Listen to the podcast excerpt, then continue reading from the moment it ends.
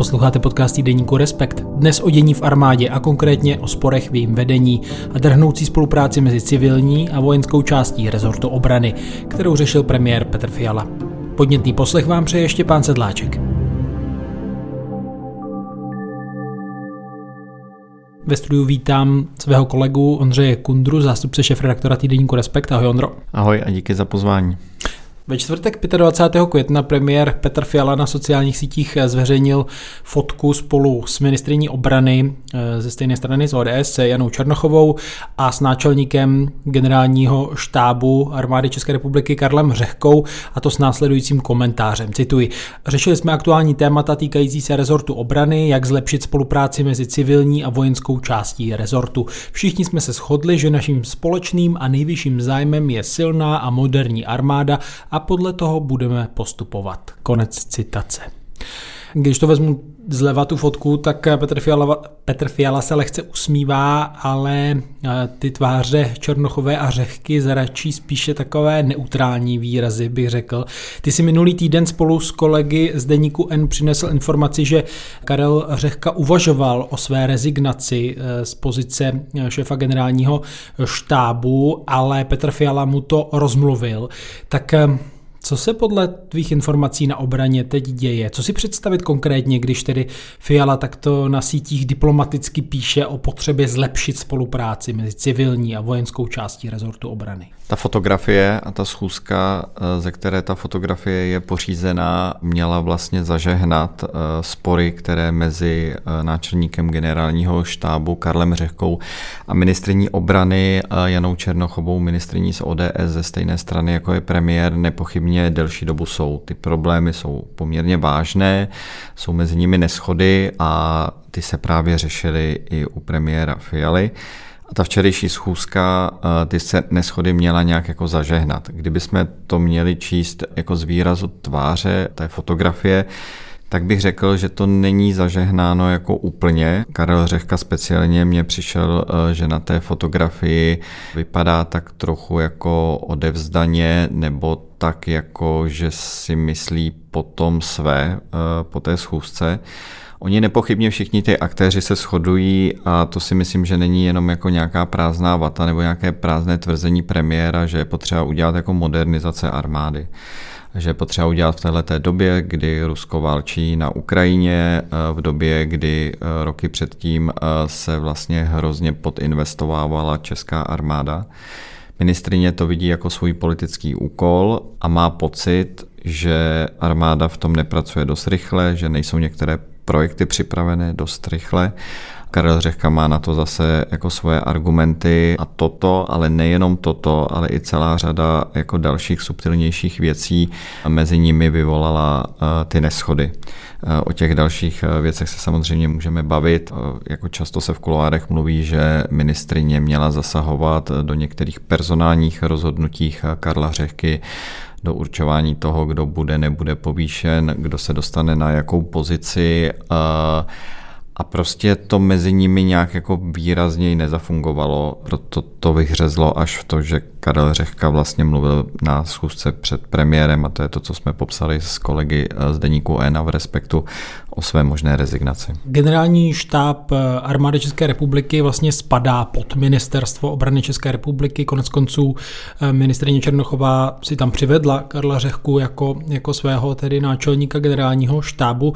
Dá se říct ale, že podle těch indicí, které máš, tam dochází k nějakému zasahování do kompetencí nestandardnímu v rámci té hierarchie, jak je nastavená? Tohle je vždycky hrozně jako těžké posoudit, protože každá z těch stran eh, to bude líčit eh, jako svým způsobem a i ta míra jako zasahování eh, může vyvolávat jako různě silné emoce, třeba v Karlu Řehkovi a v jeho okolí.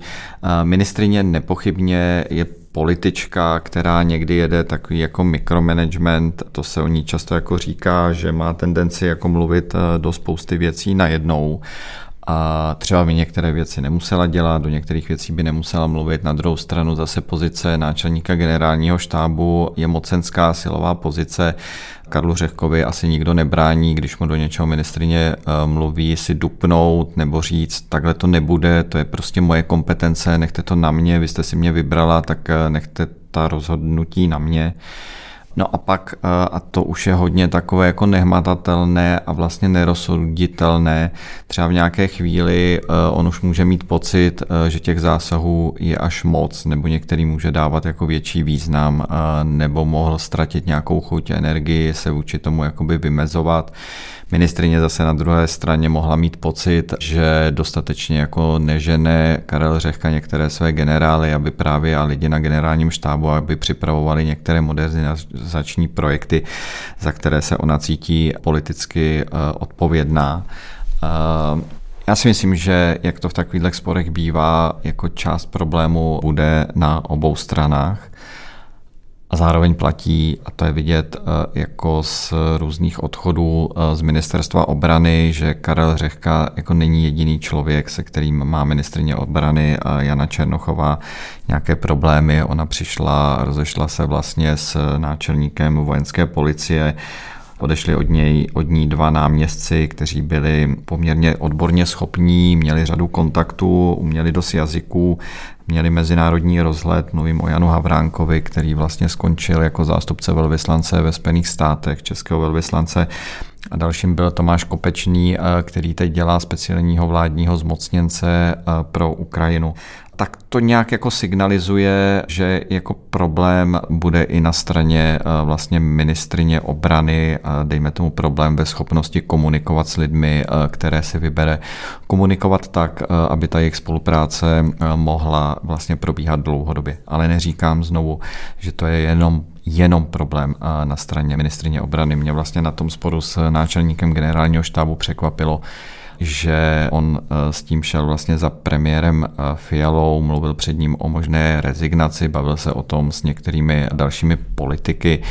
Jak říkám, on má dost eh, vlastně jako mocenské síly se vymezit vůči ministrini a když eh, to případně nedokáže nebo je to pro něj neúnosné, to se také může stávat eh, a není na tom vlastně nic špatného, tak pak v takové chvíli asi není na místě jako hrozit nebo mluvit rezignací, ale třeba odejít. Jak tomu ještě přidám informaci, kterou zveřejnil včera Český rozhlas. Podle jeho informací tedy se ministrině Černochová pokouší také zbavit šéfa ústřední vojenské nemocnice v Praze Miroslava Zavorala rozhlasu to potvrdili eh, dva na sobě nezávislé zdroje, eh, podle kterých ministrině chce tedy vyvolat dojem, že Zavoral odchází dobrovolně, ale není to tomu tak.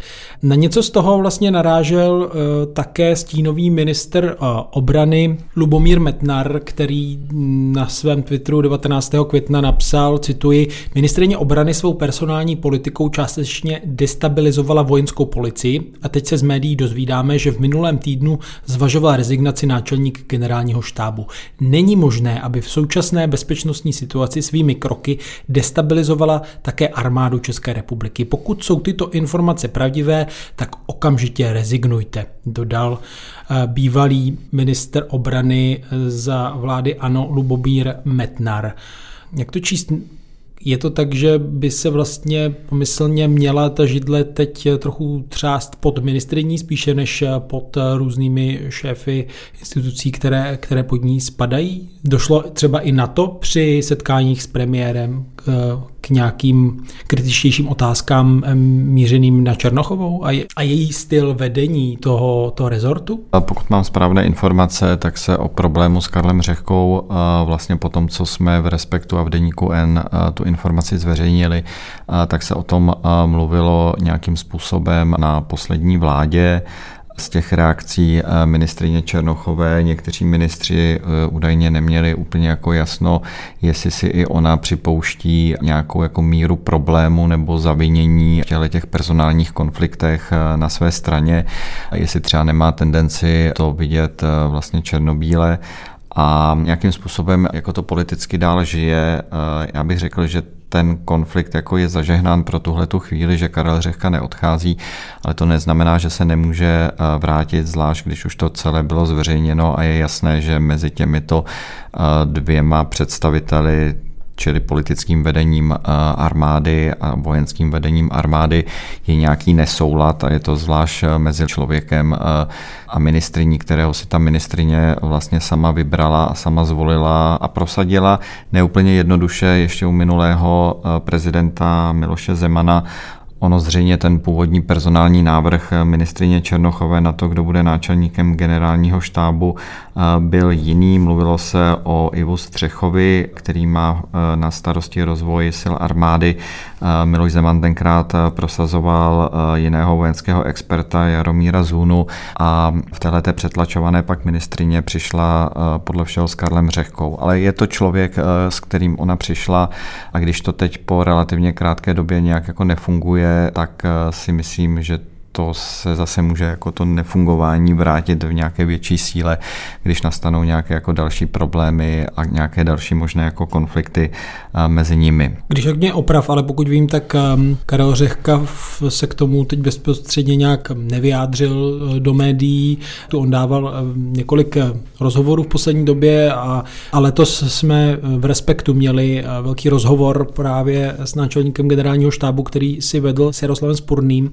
Tak ehm, při zpětném pohledu na to, o čem jste se třeba i bavili, eh, zaujalo tě teď něco eh, ve světle toho, co se teď děje?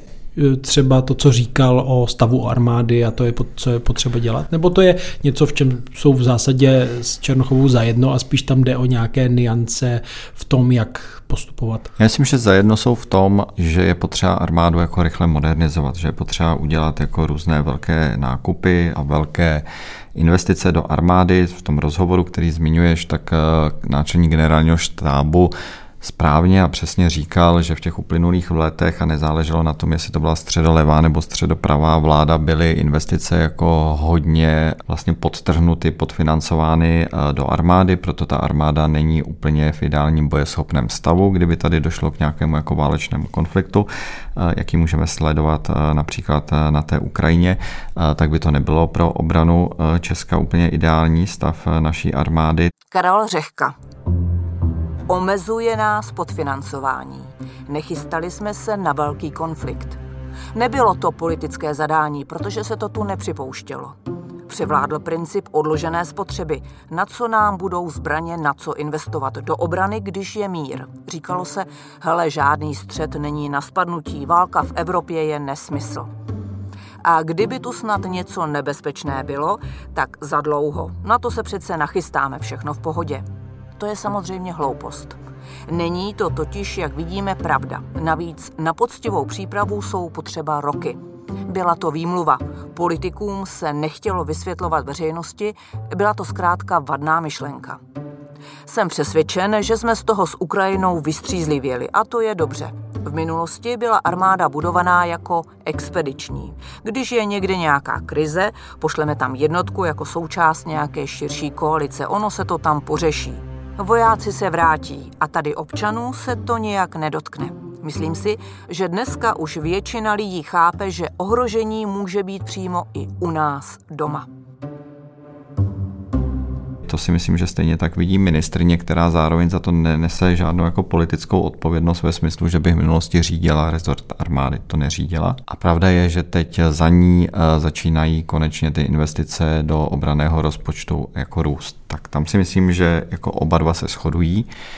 Tam, kde to asi mezi nimi jako skřípe, je to, že ministrině, a o tom už jsem částečně mluvil, by chtěla, aby některé nákupy byly třeba rychlejší, eh, aby se to dělo jako pružným způsobem, aby se to nedělo z jejího pohledu jako byrokraticky.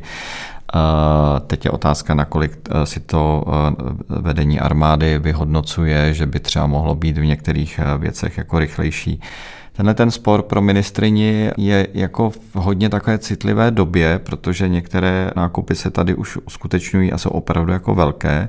To nákup bojových vozidel pěchoty, ten je asi za 60 miliard 246 strojů, Teď se docházelo ke změně nákupu dronů pro českou armádu. Připravuje se, nebo je možné, že se Česká republika bude moci připojit k takovému jako modernizačnímu projektu na výrobu tanku Leopard 2 a 8. To je takový německý projekt, ke kterému se můžou připojovat některé další evropské země a samozřejmě letos bude muset padnout rozhodnutí o supersonicích F-35 zakázce za neskutečné peníze. Otázka je, jestli to jako do budoucna unese český rozpočet. Tak to jsou sama jako složitá rozhodnutí, kde jsou jako různé zájmy a na které se musí ministrině jako hodně soustředit a vedení armády taky. A když zároveň oba dva eh, jsou zaměstnáni řešením jako vzájemných sporů, ať už je jejich podstata jakákoliv, tak si myslím, že to odčerpává část jejich energie na to, čemu by se měli věnovat vlastně na 100%. Já ještě u těch zakázek eh, zmíním, že si myslím, že ministrině se domnívá, eh, že vlastně některé ty věci jako je spor s Karlem Řehkou a některé další věci, které se objevují v médiích eh, o její personální politice, tak ona má tendenci to číst tak, že jsou zatím někteří zbrojaři, někteří významní třeba čeští zbrojaři, kteří si na některé ty zakázky třeba chtějí sáhnout, nebo si nesáhli, nebo by si na ně chtěli, chtěli sáhnout v nějaké jiné podobě. Takže ona zatím taky jako hodně vidí eh, tohleto to už pak taky jako začíná žít jako svým životem, pak v těch politicích může to mít nějakou jako reálnou podstatu, ale někdy samozřejmě to ten daný politik tomu může přičítat nějaký jako větší význam. V kontrastu s tím, jak vláda škrtá v jiných rezortech a hledá úspory, tak minimálně z pohledu těch zakázek nákupů vojenského materiálu obrana si teď asi nemůže stěžovat ve srovnání s těmi předchozími obdobími. Jsou to, jsou to rekordní sumy. Ale teda z pohledu toho, co jsi teď říkal, ten spor o tu rychlost, samozřejmě ministrině Černochová operuje v rámci nějakého politického mandátu, časově také omezeného. Na druhé straně tedy Karel Řehka, který třeba ctí nějaké další postup výstupy, možná tam chce něco víc probrat do detailu i z toho vojenského hlediska, nevím, ale eh, kde je tady to potom z pohledu tedy toho, že se do toho zapojí nějaká lobby, je tam i nějaký korupční potenciál, to je třeba říct, který novináři sledují, tak eh, jak, jak tomu rozumět? Jako pravdu, eh, nebo pravdu ve smyslu, řekněte mi na první dobrou, kdo může za to, eh, že eh, Karel Řehka šel řešit premiérovi, jestli má odejít z vedení armády nebo ne kvůli sporu s ministriní, tak ta, to si myslím, že jako není v našich silách eh, se tohodle toho jako dobrat, eh, protože část těch eh, problémů má nějakou jako i psychologickou rovinu, můžou v tom hrát role emoce, část je samozřejmě nějaká fakta, nějaká jako realita. Myslím si, že to, co je zcela nepochybné, je, že Karel Řehka to s premiérem řešil, tuhle tu naši informaci do dneška jako nikdo z těch aktérů vlastně nepopřel, vymezila se jenom vůči tomu Jana Černochová, premiér ani Karel Řehka ne.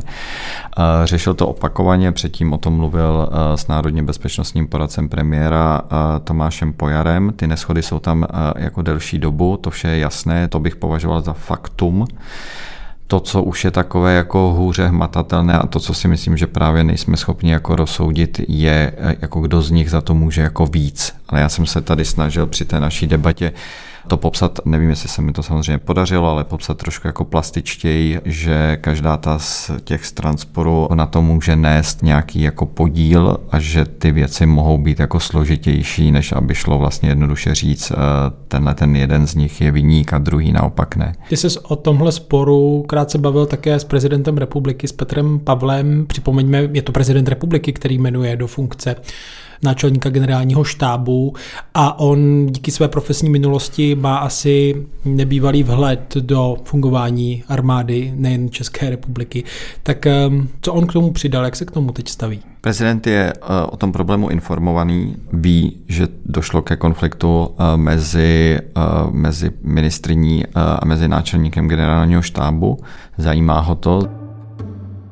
Já nežiju ve vzduchu prázdnu, takže samozřejmě vnímám problémy, které eh, tam eh, mezilidsky nastaly. A to nejenom mezi náčelníkem generálního štábu a, a ministriní, ale i mezi eh, dalšími vedoucími funkcionáři z rezortu, případně rezortních zařízení ale nechci do toho vstupovat dříve, než ten problém bude řešit premiér. Je to samozřejmě zajímá především z, z toho titulu, že jako vrchní velitel bych byl rád, aby ozbrojené síly byly stabilní a, a, a bojeschopné a zajímá mě to i z toho pohledu, že bych nerad, aby problémy, které se mají řešit uvnitř, tak se řešily cestou médií, případně veřejnosti. Zajímá ho to nejenom proto, eh, že on je z ústavy tady jako vrchní velitel eh, vojenských sil, zajímá ho to i proto, protože konflikt v této době je prostě nepříjemný kvůli těm modernizačním projektům, kvůli válce na Ukrajině, kvůli dalším bezpečnostním hrozbám, kterým eh, Česko čelí a v těch dalších měsících a letech bude čelit. Chce k tomu další nějaké informace, je otázkou, jestli se s oběma sejde a jak to jednání bude vypadat ale je to něco, co ho nenechává jako chladným. Myslíš, že do toho bude nějak jako víc zasahovat, nebo se bude držet takové té nestrané pozice, že tohle je v gesci vlády? Záleží, jak tomu bude chtít přistoupit. Prezident je politicky silná instituce, notabene tenhle ten prezident, který dostal jako velkou podporu veřejnosti v těch prezidentských volbách, může sloužit i jako moderátor toho sporu, když konec konců by chtěl, může se obě dvě strany Eh, vlastně snažit přimět k tomu, aby spolu eh, byli schopni nalézt eh, nějakou další koexistenci protože oni nějak jako budou muset. Ministrině obrany má poměrně silnou politickou pozici v těch posledních sněmovních volbách, dostala jako velké množství preferenčních hlasů, pomohla udělat hezká čísla kandidáce spolu v Praze. Karel Řeka je považovaný za odborníka, uznávaného experta na, na obranu. Takže by měli být schopni nějak spolu jako debatovat, eh, protože nad tím jsou jako vyšší zájmy a víc spolu. A k tomuhle tomu prezident nepochybně přispět může, nebo k tomu může přispět jako jiným způsobem nebo přistoupit eh, a to, že se snaží tom jako daleko víc zorientovat, eh, on má větší možnosti než my protože když už nic jiného, tak ty aktéři sporu s ním de facto jako musí mluvit, měli by mu být schopni jako vysvětlit, jak se věci mají a potom prezident může třeba přispět jako k dovysvětlení, ztransparentnění eh, celého toho sporu, eh, kde teda eh, leží ten zakopaný pes, kde je třeba jako větší problém na které straně a co by se dalo dělat, aby se ten problém zlepšil.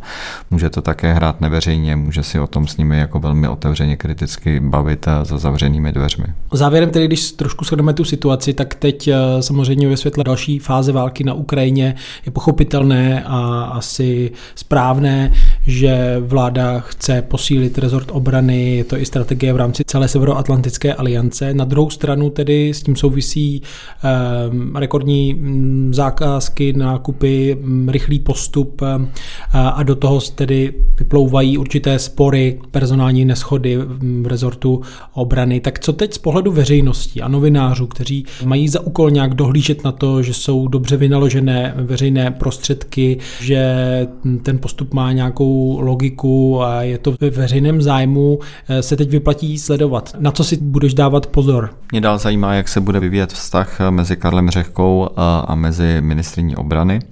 To bude důležité si myslím sledovat a protože to není jako osobní romantický vztah, ale je to vztah dvou lidí, kteří mají primární zodpovědnost za obranu a bezpečnost téhleté země.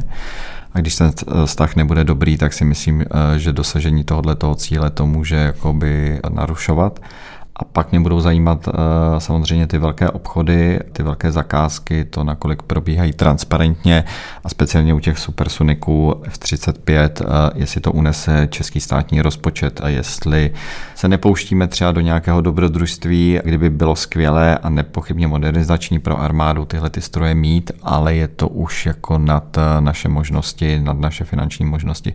To neříkám, že tak je, to bude konec konců muset vysvětlit jako vláda, ukázat to na nějakých číslech číslech, ale podívat se jako do, dovnitř těch čísel a, eh, a analyzovat, eh, jak vlastně Česko bude mít další roky na placení tohoto obchodu, až nastane, tak to si myslím, že bude jako hodně klíčové, protože to je jako obrovská zakázka, která na roky dopředu bude jako výrazně eh, zatěžovat český státní rozpočet. Dodává Ondřej Kundra. Jo, díky, že jsi našel čas. Díky za pozvání. Díky, že nás čtete a posloucháte. Připomínám, že podcasty týdeníku Respekt vznikají díky předplatitelům a předplatitelkám týdeníku Respekt. Také bych vás rád vyzval, eh, abyste hlasovali v anketě Podcast roku na webové stránce www.podcastroku.cz, kde můžete tedy eh, až do 5. června podpořit podcasty týdeníku Respekt v anketě. Díky, naslyšenou si těší Štěpán Sedláček.